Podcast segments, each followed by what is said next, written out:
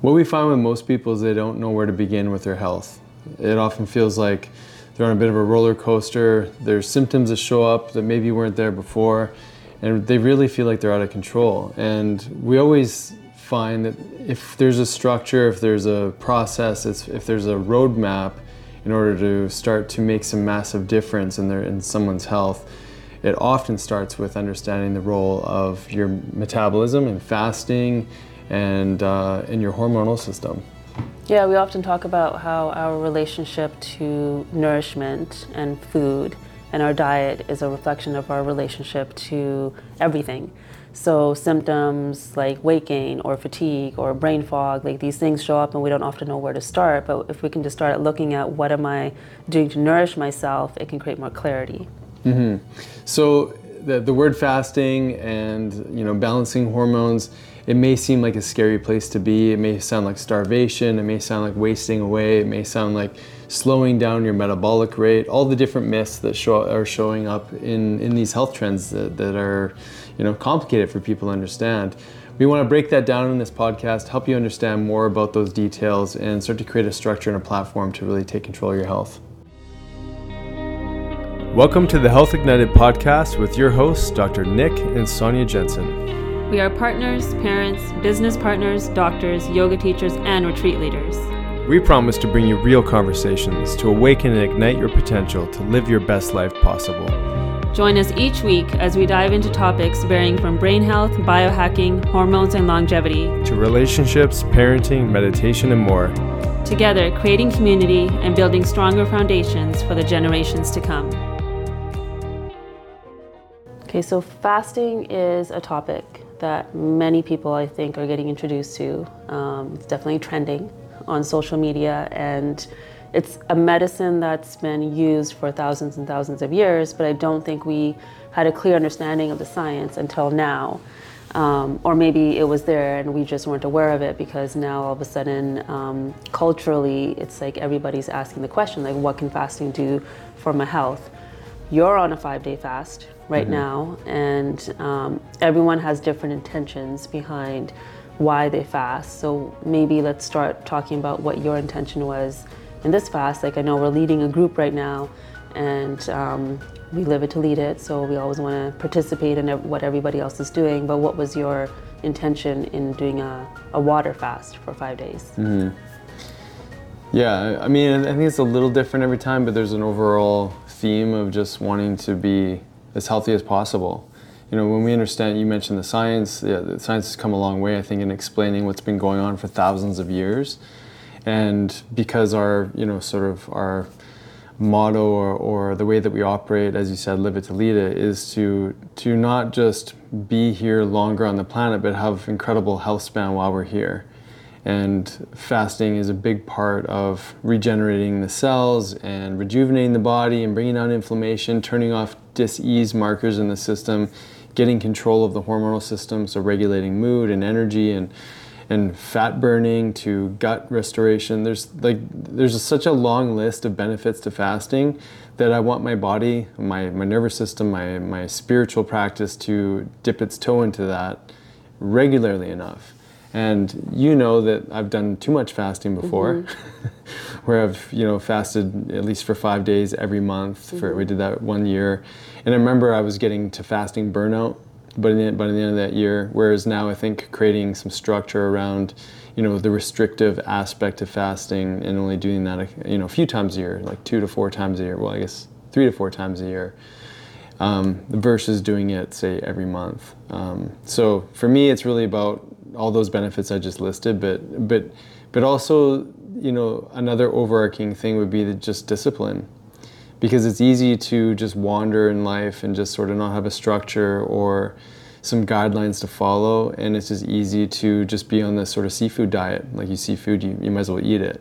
But being disciplined to avoid food for a period of time to let your body reset and heal is so important. So we have to consciously bring that into our life, whereas maybe, you know, thousands of years ago or whatever the plan was back then, there was just times without food because of scarcity and agriculture wasn't up and running. And you know, so um, whereas in the past it would have been forced upon people, as a result of the environment. Now it needs to be conscious uh, discipline, but a conscious decision to discipline yourself to avoid food for a period of time to let your body heal.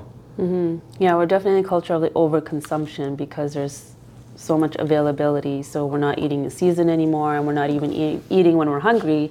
It's like you said, we're just eating when we see it. We're like, well, we might as well. Yeah. Or I remember for myself, when the kids were young, they didn't finish their food. I was just eating it because I don't want to waste food. Mm-hmm. And I want, then that would be my nourishment. So I think being conscious and aware of like how you can use fasting is important, but it can also be very triggering for people that uh, maybe have had a history of disordered eating and don't know that we can do it in a conscious way to help support the body. So what would you say to someone that maybe has a history of not really relating to food as its nourishment, but instead it's been used as maybe a weapon or deprivation um, because of control challenges? So there's so many different elements that will contribute to our relationship with food. And then, you know, if you see somebody on TikTok or Instagram talk about fasting and then they try it and all of a sudden they're going down this spiral, um, from, like from an emotional standpoint. So what could somebody like that understand about fasting? Mm-hmm. Well, you bring up such a, an important topic like early in this discussion, which is which is important because I think many people just sort of dive in because they, they look like they want to lose weight and they're really, you know, concerned about how their body looks and feels and how others perceive them. And so maybe fasting for, for those individuals is really to just look at a way to, to, to be seen differently. Um, and so those that do have, you know, whatever you want to call it, disordered eating to, to more the like classical diagnosis of bulimia or anorexia or some of these things, and you probably have more, um, you know, reason to speak about this. But what we've seen in our practice and the people that we coach through this experience is that what we're really trying to do is create a new relationship with your body. One that is deeply respecting of, you know, the, the hormonal swings that can show up from, you know, uh, insulin changes or changes in our hormonal rhythms, which are going to drive us towards eating, or even just the, the changes in our hormones in, as a result of feeling, not feeling good about our bodies. I think there's so much happening behind the scenes that's dictating how we feel about ourselves. So when, when there is, you know, some of this patterning for where there's destructive behavior going on, and I'd say destructive behavior would be anything where we're denying ourselves food because of somebody else or because, um, you know, you mentioned intention before, that intention to not really look at food as a way to nourish ourselves, but maybe as a way to punish ourselves or to punish others. You know, going slow with this experience and or working with someone very specifically is is a must, in my mm-hmm. opinion, because creating that relationship with food in a healthy way, I think, is the platform for which fasting can begin. Mm-hmm. And we see this in our in our group programs. Often we're just teaching about nutrition. Yeah. And then slowly but surely getting people to walk this path of a fasting fasting fasting lifestyle, yeah, so that they can, you know, first develop that healthy relationship with their body, with, with that food, and then understand some of the, the other aspects that you can bring in with regards mm-hmm. to fasting. Um, so if I had to simplify that, creating a healthy relationship with food first and yourself, as you mentioned at the beginning, creating a clear intention, and then if there's been any sort of disruptive behavior in the past, or if that's part of your picture, definitely working with someone to get clear on those messages. Mm-hmm. And does it have to be a water fast? No, definitely not. Before we go there, though, yeah, like what would you what would you say, just given your own personal experience, and you know this concept of deprivation, or you know, um, you know, punishing yourself or others for through through the the weapon of food? Mm-hmm. Um, how do you relate to that? Um, yeah, I think I've shared this before on our podcast. Uh, my challenge with anorexia growing up, and when you unravel the reasons behind it, it was, for one, a sense of control, because it felt like in that moment that's all I could control in my life. And then the other element was um, using it as a bit of a weapon, because knowing that food was such a big part of our culture and that is how people showed love. And so that was something that I was kind of denying in my life at that time, but also it took really one decision to shift myself out of that. But I know for many, it's not just one decision, it's um, multiple unraveling of different layers. So for me, it was just that one decision, and knowing how much I love food and how much I know it nourishes me, and um, making that shift that I really wanted to support my body was the catalyst for me to like understand my body and food in a very different way. So when I fast now, I don't do straight water fasts. Mm-hmm. Just knowing my constitution, um, very particular about when I'm doing it, regards to my like cycle, season, um, and my constitution. So the more I've learned about that um, and understood myself, I feel like the better my relationship is to my body. Mm-hmm. Yeah, and obviously, and a lot has changed for you since those teenage years, and there's so mm-hmm. many complications, and you mentioned cultural ones and things like that. So obviously, you were going through a lot of the time, as would anybody that's that's you know experiencing any sort of challenges around food and how they're being seen, and you know their their reason to use food as a weapon, either to you know. Um, get attention from from others that they're craving attention from, or you know all, all the different reasons. And so that's obviously a really important, I think, thing to uncover. But essentially, you you really talked about this journey of transformation, mm-hmm. of changing your relationship to yourself, to the food, to the experience, mm-hmm. to your culture, to your family. Um, well, it was a realization that I'm actually punishing myself. Yeah. I'm not actually doing anything to change people around me. Yeah. If anything, I'm changing the trajectory of my life, and the goal was to create attention so that people can see that I'm in pain. Yeah. But that didn't work. Yeah. Like it never does. So as soon as I was able to really see that, I had to be like, okay, well, I have to take care of me. Mm-hmm. Would you say it worked a little bit though? As in, like your yeah, your needs sure. were met to some degree because your your family saw that you were. Yeah, and yeah. then they were, you know, asking others for help because yeah. they could see, like, she's not eating, like, what can we do? So there was definitely pieces of that, but it still didn't change much mm-hmm. of what I was trying to change. Mm-hmm. And so um, I had to change that relationship. Yeah, yeah. So, uh, like, to what I said before, I'm so glad that you brought that up because that's such an important conversation I have whenever we talk about, you know, pulling food away.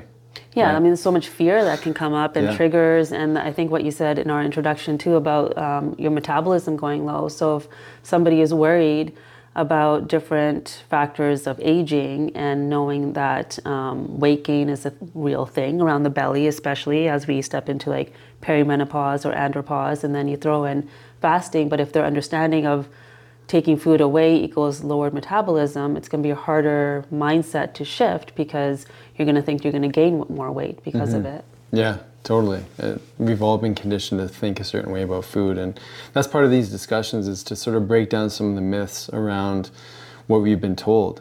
Uh, on this topic, actually, I had a type two diabetic patient that came in and she said that, oh, I tried intermittent fat fasting in the past and actually really worked well, but my doctor told me that diabet- diabetic patients cannot, absolutely one hundred percent know you should not fast. Mm. It can damage your body. And and and I said to the patient, to some degree, like, listen, I'm not trying to be counter, you know, productive to what your doctor told you, but in fact, the, the problem with type two diabetes is high insulin.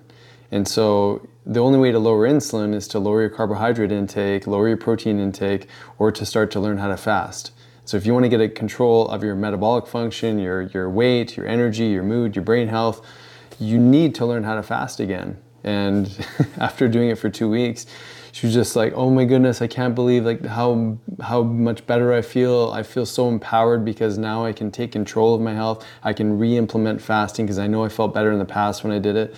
But to the point of these ideas get imprinted into our mm-hmm. psychology and then they become a reality for us just because we believe them, not because they're actually true, right.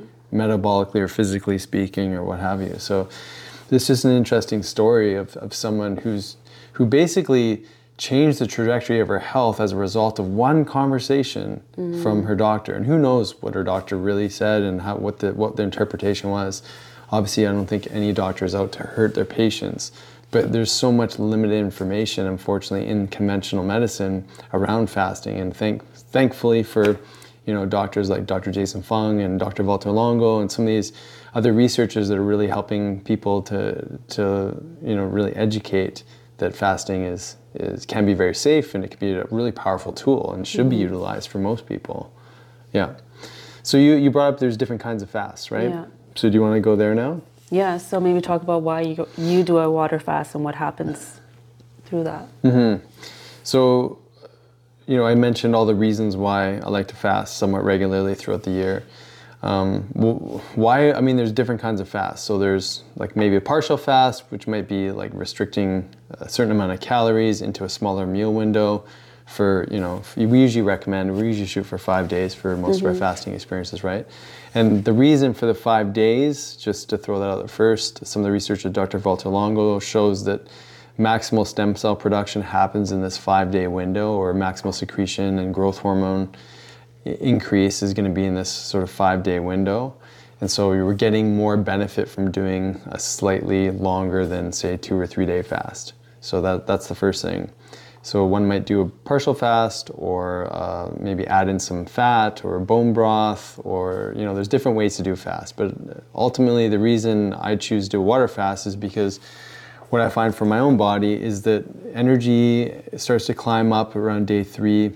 Um, my brain starts to feel more clear. I feel more creative. Uh, my inflammation in my body goes down, as in, like, I don't wake up with as many aches and pains.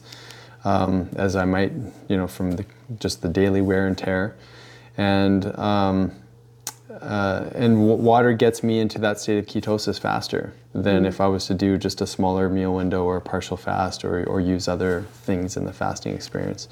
And then I, I really test the the level of discipline in my body by, you know, letting myself know I'm pausing certain things for a period of time, and I'm, I'm feeling really rewarded as a result of doing that. So there's many layers of experience that show up as a result of a water fast versus, you know, some of these mm-hmm. other types. So if somebody just did a two-day water fast, would that be enough and beneficial? Because that might be a question that the listeners are having. Well, okay, well, I can't do five r- right away, and mm-hmm. nor do we recommend just jumping into a fast. There's a certain way that we teach so that people understand um, how to utilize fasting the best for their constitution and their yeah. bodies.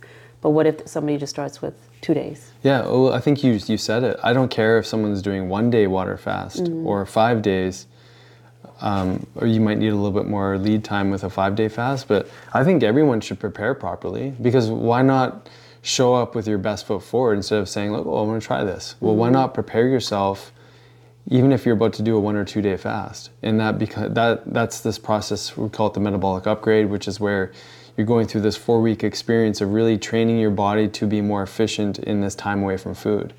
Because I think, you know, if we were to enter into this experience and maybe we had a really crappy time, we may not want to do it again, right? right? So I'd rather everybody get prepared physiologically, mentally, understand the science behind it, so that you can practice. It's a practice. It's not like, I'm going to try this, I'm moving on to the next interesting thing.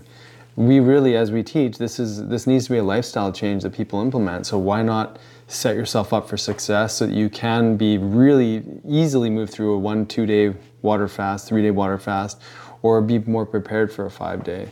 So in my opinion, I think that the same preparation should be involved in leading into that experience. What, what about you? Yeah, I think for me, um, knowing thyself first. Mm-hmm. Uh, so I like looking at Ayurvedic constitutions. So me being someone that's got a Vata constitution, it's uh, very clearly stated in Ayurvedic medicine that I should no, not do more than two days of water fasting, and even that's a bit of a stretch. And so that actually gave me permission to find other ways to have the same results. So what mm-hmm. I've learned for me is doing about three days of partial, so that's me preparing to get into the water fast. I can do then the two-day water fast, no problem. Mm-hmm. Um, so I think it's important to know yourself, know your hormones, know your constitution, so then you can make the proper decisions and then learn how to prepare for the fast that you decide. Yeah, and you've been doing this for years. Yeah. So you, you're, like, this is something I think that's important for listeners too, is that we're sort of always preparing for a fast of some sort. Right. In the sense that you're becoming metabolically efficient. So if there's time away from food, your body knows how to shift gears relatively mm-hmm. easy, in comparison to someone who's just eating the standard American diet with snacks through the day and just going, okay, I want to try a water fast, and yeah. bang, they get into it, and they may have a really crappy time with yeah. it, right? Yeah, and that's the thing. I think what fasting allowed us to do is to reconsider what our daily habits were going to look like outside of a fast. Yeah. So you start to learn that, okay, I actually don't need to snack. That's more habit than anything. That's more correlation, or we're watching a movie with the kids, so that means we need a bowl of popcorn or mm-hmm. whatever it is. It's usually more habit than necessity for nutrition. So when you start to realize that, you're like, hey, well, I can get rid of those snacks, don't need those anymore. That in itself tries to change the metabolic health of an individual. Mm-hmm. So what do you think is the most important place to start for someone? Like, you know, again, this is stuff that we teach in our course, but what do you, like, what do you think, you know, you keep bringing up this, you know, know thyself experience. Like, what do you think is the most important thing that people can start to do when they start on a journey like this?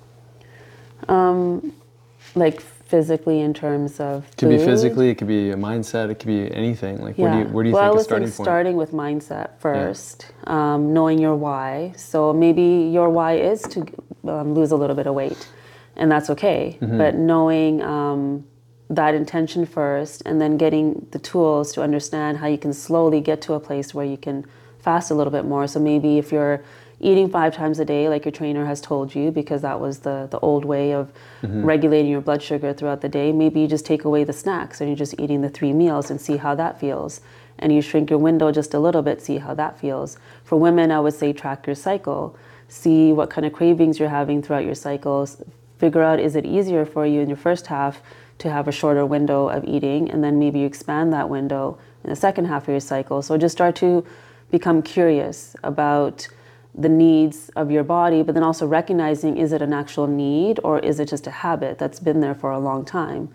And so maybe you just start off with taking the snacks away, you're just eating those three meals, and then you go down to the two meals and see how that feels. And then from there, you can bring in maybe a twenty-four hour fast to see how that feels in your body too. So just experimenting with what feels good for you. Mm-hmm.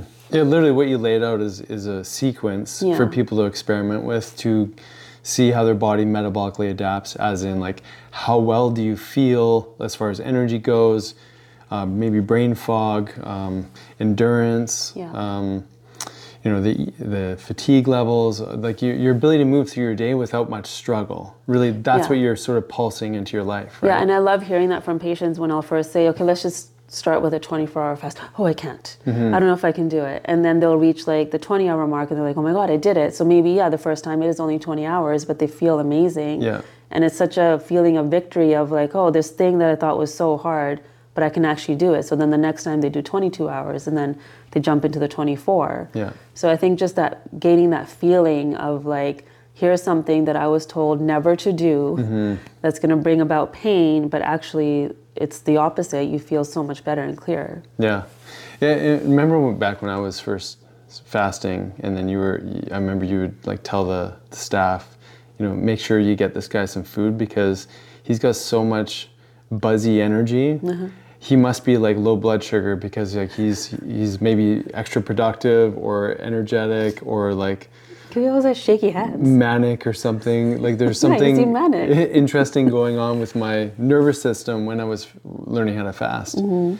And to me, I was like, I feel great. I can go the whole day and I can eat dinner when I come home, or just maybe just have two meals a day. This is when I was first starting to experiment. Mm-hmm. And it was it was mind-blowing to see how much more energy I had. Because we had we had a newborn at that time. Like mm-hmm. we weren't sleeping well.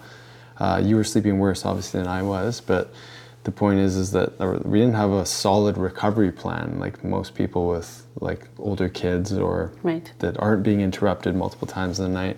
So right. I was like, I was feeling unhealthy before I started it, and it was mind blowing. I literally didn't get a cold for like five or six years mm-hmm. after I first started implementing it. And so I saw the profound benefit of fasting on my immune system. Mm-hmm. Like it was yeah. unbelievable. So something to highlight there.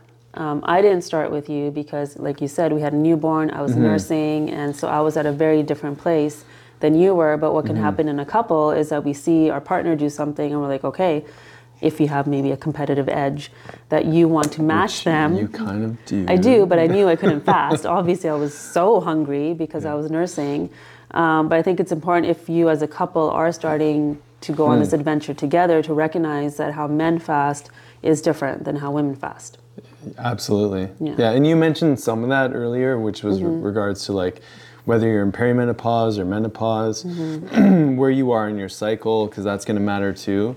Uh, so I think highlighting that for women. And then, yeah, for men, because we don't have this monthly cycle and we don't necessarily we, we don't need to depend on that cycle as part of our, you know, monthly rhythm, and how food restriction or time meal closing our meal window could impact us over like this longer experience. Yeah, really. Like we need food to create hormones. Yeah. So well, we not... both do, right? Yes. But it's just yeah, more particular to your cycle. Yeah, yeah, with like the estrogen and the progesterone and all of that. So we just mm-hmm. we need more because they're all being made from cholesterol. So if we're not getting enough nourishment, we're not going to have enough to, it's like, you know, some people or women when they're um, an athlete yeah. and maybe they have more of a restrictive diet and yet they're and burning training, so much yeah. energy at the same time, usually get some sort of secondary amenorrhea where they're not bleeding at all because they're not producing the hormones that they need. Yeah.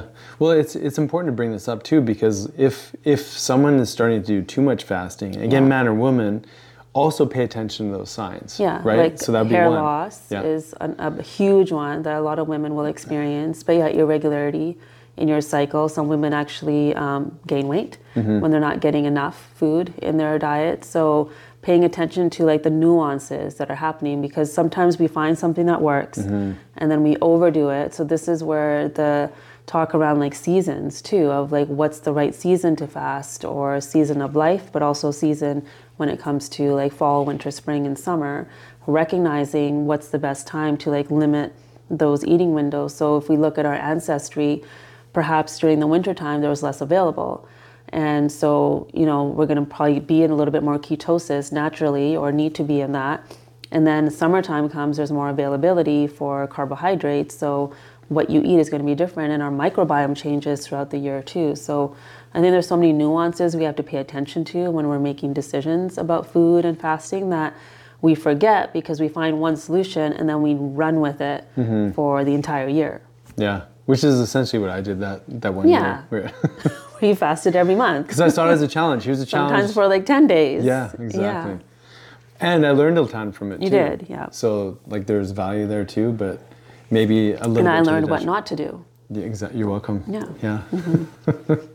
So you you brought up this thing about men and women having different experiences, potentially, and also just, you know, from one person to the next might mm-hmm. have a different experience. And so how do we help people sort of navigate that challenge? Because some people might do really great, and you know, if you use a weight loss as a marker, weight loss is, comes out is is very easy for one person, where it may be more challenging for someone else. Where do people get, say, metabolically stuck, or what else needs a shift when thinking about implementing fasting? Like, what are some other things you think of for people when they get stuck? Um, well, stress levels. Yeah, it's huge. Yeah, so if we're not learning ways to manage our cortisol, then it's really hard to manage our glucose levels and our insulin at the same time. So making sure we're working on our nervous system while we're implementing something like this, because if we're feel like we're doing all the right things, but yet nothing is shifting in our weight. We want to look at those hormones like cortisol, so that's stress. Then we want to look at our other hormones and toxicity that could be contributing to that load. And maybe there's some movement, but then all of a sudden we hit a plateau and we get stuck. So we need to do a deeper dive of like, okay, what could be, you know, putting um, an extra load in my bucket? So is that toxicity in my environment? The quality of the food that I'm eating in my window, like what does that look like? Because mm-hmm. I know there's been studies that were done where intermittent fasting worked and the people were just eating whatever they wanted. But then, yes, it may work for a short period of time, but you want to look at the quality of the oils you're having, the foods you're eating, so that you can actually get maximum results. Mm-hmm. And you, you brought up a good point here, and that's know thyself, right? So yeah. paying attention to, you know, when something works, when it stops working, being able to break down some of the obstacles to why we're not getting better. And this is where like knowing your numbers. Mm-hmm. If you can know your hormonal levels, maybe through a Dutch test, you know, yeah. to look at all the different sex hormones, the cortisol rhythm, the D H E A, all that rhythm throughout the day, yeah. that's super important. Maybe doing a D N A test. D N A test yeah. to find out which kind of foods are you're predisposed to, you know, managing or breaking down well, you know, how you're breaking down toxins.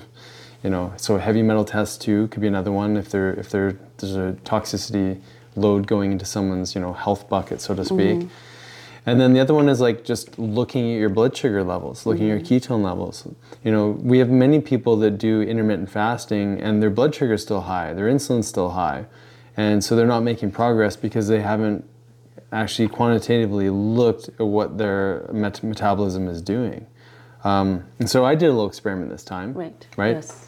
Oh, that's where you were going with this. Yeah, well, it is like you brought up know thyself, and then to someone that might be like, I can know myself through my behaviors, my right. patterns, through my emotional state, how I mood changes throughout my monthly cycle, if, if you're a woman, or for a man, like what are things that trigger me emotionally, or maybe there's food addiction um, or emotional eating where we're, we're changing our behavior with food just because we're emotionally stressed out. Those are all super important to take a look at, and we can get some objective data. So, you know, we mentioned some tests. So the, one of the things I'm doing, um, can't see it right now, but I've got a little patch on the back of my uh, tricep, and it's called a continuous glucose monitor.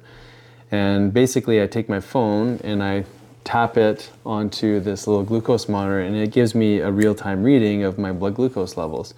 And we saw some interesting stuff. So I, I put this on a day before I started my fast, and um, I had some food that I don't usually have, and I saw some wild Uh, waking glucose numbers, and then I saw some some dips and crashes as I got into my to my fast. Um, but it, what it, what is so interesting to me with this continuous glucose monitor is that this my blood your blood sugar is constantly changing mm-hmm. throughout the day. Mm-hmm. So even when we're getting a fasting glucose with someone, it's kind of making me think differently about that, and like what what's your diet been like for the last week? What are your current stress levels? How did you sleep last night? You know, what are some of these like actual really interesting variables that can actually spike your blood glucose because your cortisol shot up, right? Yeah. Well, that's important to differentiate, because when people get tested for um, diabetes and whatnot, often yeah. they're just looking at fasting glucose. Totally. But you want to be looking at your fasting insulin, obviously your hemoglobin A one C, because the fasting glucose is just a reflection of your day, yeah, really, or the night moment. before, in that yeah. moment. So like you said, maybe you woke up a bit stressed out, or maybe you didn't have a good sleep, or maybe the night before you had popcorn yeah, at the so, movie theater. Right, yeah. Double whammy, bad yeah. fats, bad carbs, right? Yeah, so maybe like those things will influence that morning, but yet the diagnosis happens according to that one number. So I think looking at the full picture is so important. Mm-hmm. Yeah, it's interesting. I mean, the other thing that I've seen is like, obviously with exercise, blood sugar goes up, and that's important for people to know too. Um, like so emotional stress, and then the food choices obviously have a huge yeah. effect on, on what that blood glucose does. And like, it's not just what you ate today. It's mm-hmm. what you ate yesterday, the day before, maybe even a week before, that's dictating your body's ability to regulate your blood sugar. So this is why we said, you know, at the beginning of this talk, it's like, if you start creating structure and have some form and, and sort of a roadmap for getting a handle of your hormonal system, it has to start with learning how to have time away from food mm-hmm. and creating that new relationship to th- food through this process of fasting. Mm-hmm. Yeah. Yeah. Yeah. It's cool to see, again, the creating the you diet that we always talk about, mm-hmm. right? So the more you know, and you can see, okay, well, I ate this food and it increased my blood sugar, or I ate this food and actually stabilized or lowered. Yeah. It'll give you more of a clue, at, even with healthy foods, of what's going to influence it. Yeah. And so extremely powerful. Now, other what are some other ways that we test our, our blood? So glucose, ketone meters. What are we looking for there? You, you want me? You're like trying to bounce that one back to me? Yeah, maybe. um, so yeah, ketones, we're looking at if they're going up while you're on a fast, so we can see that your body is now going from sugar burning to fat burning, because we have fat around our cells, um, around our organs. So um, to talk about a bit of a story, maybe I've shared this on the podcast before, but when we were in school and doing a cadaver lab, there were two women that we were working on, and one woman um, was a little bit um, curvier, whereas the other woman wasn't. So on the outside in looking, you would think that um, you know, maybe the other woman didn't have a healthy diet or what was going on, but when we actually did the cadaver, the skinnier woman had more fat around her organs than the other woman did. Mm. And um, so from outside in, you can't, you don't know mm-hmm. how much is available, and there's so much energy available around those organs. So that is what fasting also allows, is for us to burn away some of that fat, because then we can use it as ketones. Yeah, yeah, and yeah. this is this is sort of the metabolic conundrum that, that most people are stuck in, is that most people, based on eating the standard American diet or having snacks every few hours, they're metabolically dependent on glucose. Yeah.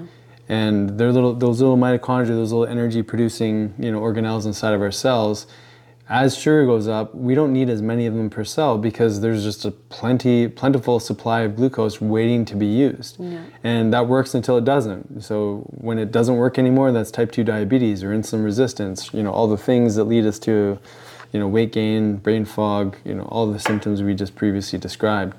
So this alternative fuel, I like to say we have a hybrid engine. We also have fat that's that's waiting to be used to the point of like the fat that's around our visceral organs, yeah. the fat that's under subcutaneous, like under our skin. Um, there's thousands of calories waiting to be used. And so when people are stuck in this old model of caloric counting, we're, we're, we're only counting the food that's going in. We're not actually metabolically counting any of the fat that's waiting to be utilized in, in storage because we're not actually learning or understanding that we tap into that when we have time away from food. And so the whole idea of getting a certain amount of calories in through the day just doesn't make sense when you actually look at hormones. Be kind of cool to like have a screening device that you like step into, you eat something, and yeah. then you can see what's happening, almost like a X-ray or M R I, right. to show you where all the particles where the energy are going. Is going, yeah. yeah. That maybe that might maybe be a Kyan thing. Will create one one maybe. Day. Yeah. I just had a thought. I was thinking about the Jetsons for some reason, right. and just kind of going through this like, or that Doctor Seuss book, Inside Your Outside. Oh yeah, Inside Your Outside. Yeah. Yeah. yeah. You get to see where all the, the yeah. food is going. Yeah, exactly. Super interesting. Yeah. But you know, so on that point, really, what we're what we're looking at is. Are our hormones working efficiently to bring, like so insulin in particular, is it efficiently working to grab that sugar that's in the glucose, or so in the blood, to drive that into the cell, to give that glucose to the mitochondria for yeah. energy? And this is like the number one challenge a perimenopausal woman has, mm-hmm. because she becomes more insulin resistant and the sensitivity to insulin goes down, so it's harder for insulin to actually grab on to that glucose and push it into the cell. Yeah. So another factor, people are doing intermittent fasting. Here's another sort of thing to pay attention to is I can't tell you how many of our patients are doing intermittent fasting now because it's obviously trendy and people are learning more about it, but they're still eating way too late at night. Yeah. And this is so important because we are more insulin resistant as the night goes on. So we're completely dependent on our circadian clock. So even have, if someone has a messed up sleep schedule or they're shift working or they're just going to bed too late or they're eating too late at night, the body's getting mixed signals. And so it's going to be harder to, to get our weight loss goals or energy goals or all the different goals uh, f- for why someone maybe would have implemented intermittent fasting to begin with. And if you haven't closed the kitchen early at night, early, f- early enough at night, it's going to be a huge effect on your waking blood glucose. Mm-hmm. Yeah. Right? Yeah. So it's just looking at um, how out of rhythm are you yeah. with your body. Totally. Yeah. And that's part of knowing thyself, right? Mm-hmm.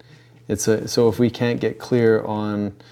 you know, just how our day is set up, right? If we don't go to bed on time, if we're not waking up consistently at a certain time, if we don't have a bit of a morning routine that metabolically lets our body know what's happening, or, or even like delaying our caffeine intake, there's so many little tweaks that we can do to our daily schedule that, that optimizes our hormonal function, right?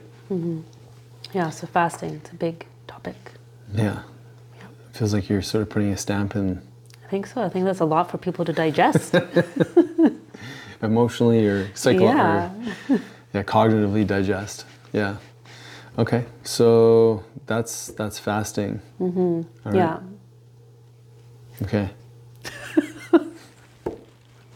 I mean, there's so much more we can talk about on this topic, but I think that's a lot to digest. So in summary, I would say know thyself mm-hmm. before you embark on the journey. If you're already on the journey, do a deeper dive, maybe get the C G M, maybe do a D N A test, maybe do all these things to kind of recognize, okay, how can I upgrade the fasting that I'm already doing? Mm-hmm. And knowing that um, it is something that everyone can do, you just have to find your way. Now that, now you put the pin in it. I put yeah. the pin in it. To be continued. Yes. Yeah. So you may have been following us for a little while, or maybe you're brand new to our channel. Either way, we want you to have the opportunity to really deepen your experience of what you're learning. Either you worked with us virtually, you've done some of our courses, um, but we want to give you the opportunity to be in the fold of our community, to be with us more regularly, and that's the Health Ignited Club. Yeah, community is so important to us, and we learn so much from each other. And I think getting together when we do once a month, it just um, invites us to ask more questions about ourselves, about our journey, about our health. So we would love for all of you to join us there. Yeah, and you know, so much of our health plans are really dictated around life. Life is crazy, life is challenging. It's easy to fall off the wagon, so to speak. And we've got a touch point each month, and we've got resources for you in the membership portal. There's so much to keep you in, in the mo- momentum and the motivation of, of really making everything that you're learning into a lifestyle practice. Mm-hmm. It's all about accountability and support. Yeah, so join us there at Health Ignited Club.